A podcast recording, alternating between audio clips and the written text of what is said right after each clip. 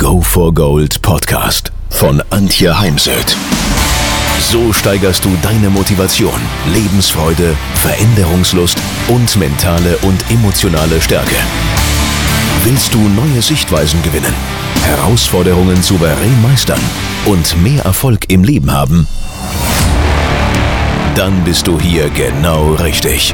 Der Go for Gold Podcast von und mit Mentalcoach und Deutschlands renommiertester Motivationstrainerin Antje Heimsöth.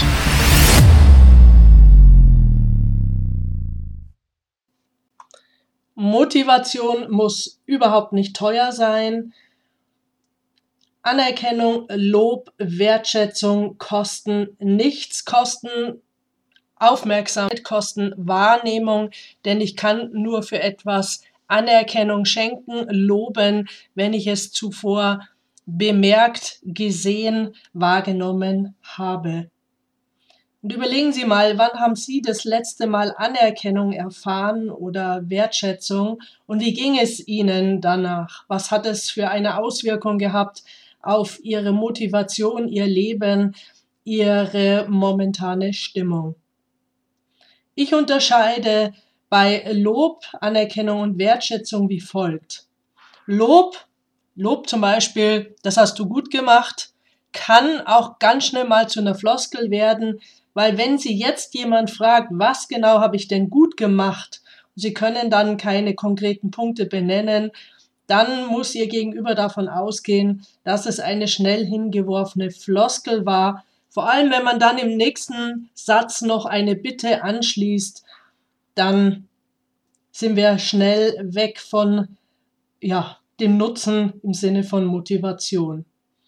Anerkennung dagegen konkretisiert es, sagt genau, wofür ich Anerkennung ausspreche.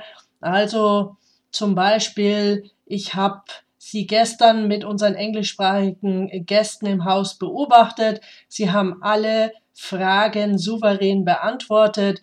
Und wenn ich jetzt noch echtes Interesse nachschieben möchte, dann kann ich fragen, wo genau haben Sie denn so gut Englisch sprechen gelernt? So, das ist konkret, davon kann ich lernen. Ich weiß, mit, wenn ich diesen Punkt immer wieder einsetze, dann mache ich auf jeden Fall etwas richtig. Und Wertschätzung, Wertschätzung heißt, ich schätze den Mitarbeiter als Menschen unabhängig von. Also nicht auch im privaten Bereich, nur wenn du das und das tust, dann schätze ich dich, sondern diese Wertschätzung ist unabhängig von Leistung. Und das ist etwas, was in meinen Augen heute ganz wichtig ist in dieser Leistungsgesellschaft, dass wir das nicht vermischen, zum Beispiel auch bei den Kindern. Denn wenn Kinder das Gefühl haben, dass sie nur liebenswert sind, wenn sie gute schulische Leistungen abliefern oder am Fußballturnier ein Tor geschossen haben, dann hat das eine große Auswirkung auf das Thema Selbstvertrauen, Psyche und Selbstwert. So als Idee, Sie haben das nächste Mitarbeitergespräch, Sie tun sich schwer mit dem Mitarbeiter, dann schreiben Sie doch mal eine Liste, ich schätze an dem Mitarbeiter X Y, ich schätze an Herrn Müller und schreiben Sie mal mindestens zehn Punkte auf. Denn dann gehen Sie zum einen ganz anders vorbereitet in das Mitarbeitergespräch, zum anderen macht das etwas mit Ihrer Haltung dem Mitarbeiter gegenüber. Ich gehe davon aus, dass es sich auf jeden Fall in Richtung positiv verändert. Das Ganze fängt natürlich bei der Wertschätzung für die eigene Person an und auch hier können Sie jederzeit mal eine Liste schreiben. Ich schätze an mir, Punkt, Punkt, Punkt.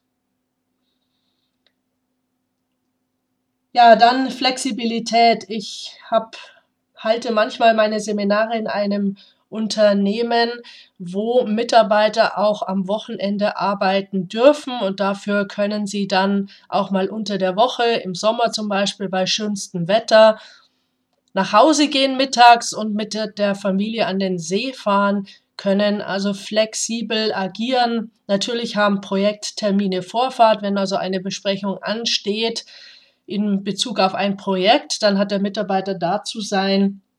Aber wenn eben die Anwesenheit gerade nicht nötig ist, Dann kann der Mitarbeiter auch gerne an einem total verregneten Wochenende Dinge fertig machen oder an Projekten weiterarbeiten und dafür an einem anderen Tag mal frei nehmen. Das ist das, was heute die jungen Menschen immer öfters fordern und ähm, was ja, vielen, vielen Menschen entgegenkommt, wenn man an der Stelle flexibel reagiert und nicht nur davon ausgeht, jemand, der anwesend ist, der arbeitet. Bloße Anwesenheit sagt erstmal gar nichts aus über die Leistung und Kreativität von Mitarbeitern. Im Gegenteil, es gibt ja Menschen so wie ich. Ich arbeite unwahrscheinlich produktiv nachts. Ich halte die Aussage für erfolgreiche Menschen stehen früh auf als total verkehrt, sondern es geht darum, sich seinem Biorhythmus anzupassen. Wann ist man am produktivsten? Bei mir ist es zum Beispiel abends, nachts. Und wenn Sie jetzt einen Mitarbeiter haben, der eben sehr gerne, sehr produktiv arbeiten, abends erledigt, wo auch immer, ob im Café, am Schreibtisch, im Garten, am See, dann ist es doch sinnvoll, ihm diese Möglichkeit einzuräumen. Ihm also die Freiheit zu geben, wo er seine Dinge erledigt. Eine wichtige Sache ist heute, Leistung ohne Regeneration und Entspannung ist auf Dauer nicht möglich. Das können wir vor allem von Spitzensportlern lernen. Daher räumen Sie doch Ihren Mitarbeitern die Möglichkeit der Ruheräume ein.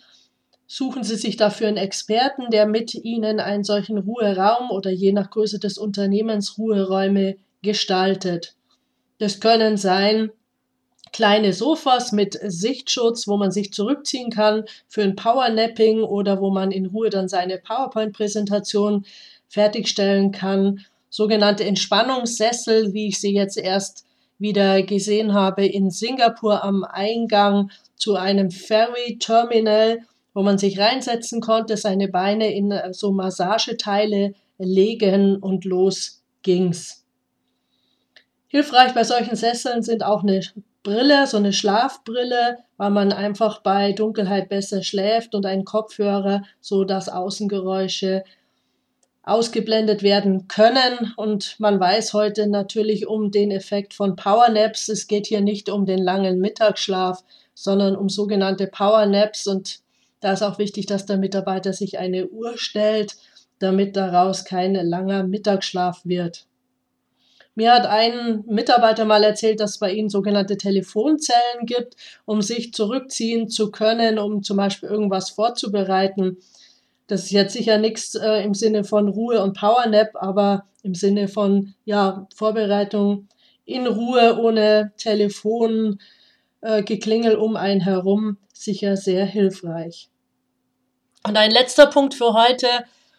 Immer dann, wenn ich in Hotels komme und finde eine handgeschriebene Karte auf dem Bett vor, ja, es lässt mich nicht kalt. Ich, ich registriere das, das ist etwas Positives, da hat sich jemand Arbeit gemacht. Manchmal ist ja dann auch noch mal eine Praline mit dabei.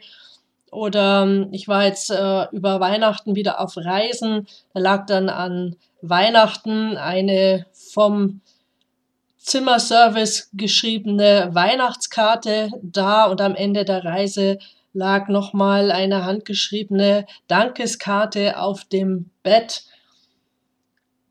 Ich freue mich auch immer, wenn Teilnehmer meiner Academy mir ja, handgeschriebene Briefe schicken. Sie selber sagen auch immer, es ist ungewöhnlich heutzutage, aber es sei ihnen eben jetzt ein besonderes Anliegen.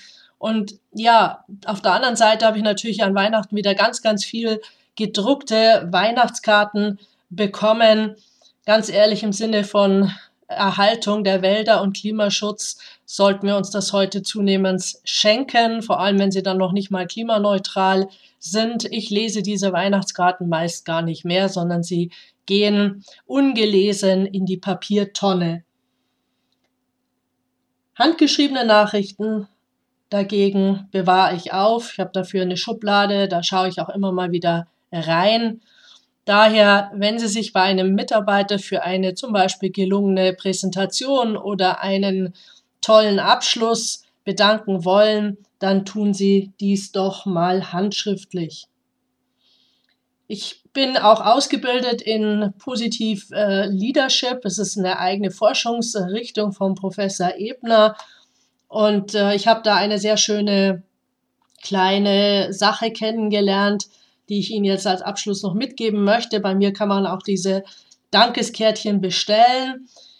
Die Idee wäre zum Beispiel, dass man sich als Chef drei von diesen Kärtchen von der Sekretärin, von der Teamassistentin auf den Schreibtisch legen lässt zur Erinnerung, und man schreibt dann drei Dankeskarten an drei verschiedene Führungskräfte, Mitarbeiter und ähm, schreibt genau drauf, wofür man Danke sagen möchte, und bringt diese dann dem Mitarbeiter oder legt sie ihm zumindest auf seinen Schreibtisch.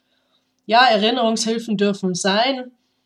Das sagt ganz klar die Motivationspsychologie. Und zum anderen kann der Mitarbeiter sich diese Karte aufheben, aufbewahren als Erinnerung. Also ich für mich tue das zumindest. Solche Dinge wandern nicht in den Müll, sondern ähm, immer dann, wenn es mir ein Anliegen ist, schaue ich da auch immer mal wieder drauf.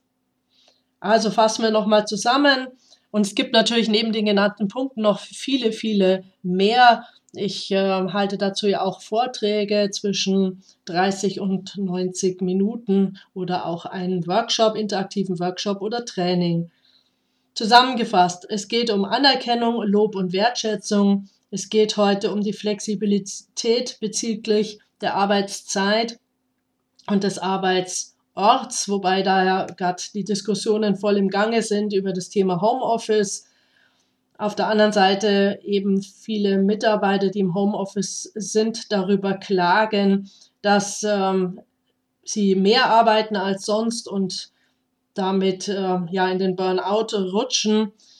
Also das muss man äh, schon gut klären. Es gibt auch von der Motivebene, hier arbeite ich gerne mit dem sogenannten WISE-Profile, von der Motivebene her Menschen gar nicht geeignet sind fürs Homeoffice und man Menschen, Mitarbeiter ins Homeoffice geschickt hat, ohne sie zu fragen und sie darüber gar nicht glücklich sind. Also ich würde das heute nicht pauschal sehen, dass alle Menschen gerne im Homeoffice arbeiten, sondern wenn ich ein Mensch bin mit ähm, einem hohen Teamgeist, dann arbeite ich äh, vielleicht lieber im Unternehmen und äh, habe Menschen um mich herum, genieße auch die Geselligkeit, den Austausch und die Kommunikation. Es geht um Ruheräume, diese zu gestalten und als Mitarbeiter auch zu nutzen, ohne sich dabei ein schlechtes Gewissen zu machen oder machen zu müssen. Und es geht darum, Danke zu sagen und das möglichst persönlich und handschriftlich. Ja, ich freue mich über Ihre Kontaktaufnahme, wenn Sie mehr dazu lernen oder hören wollen.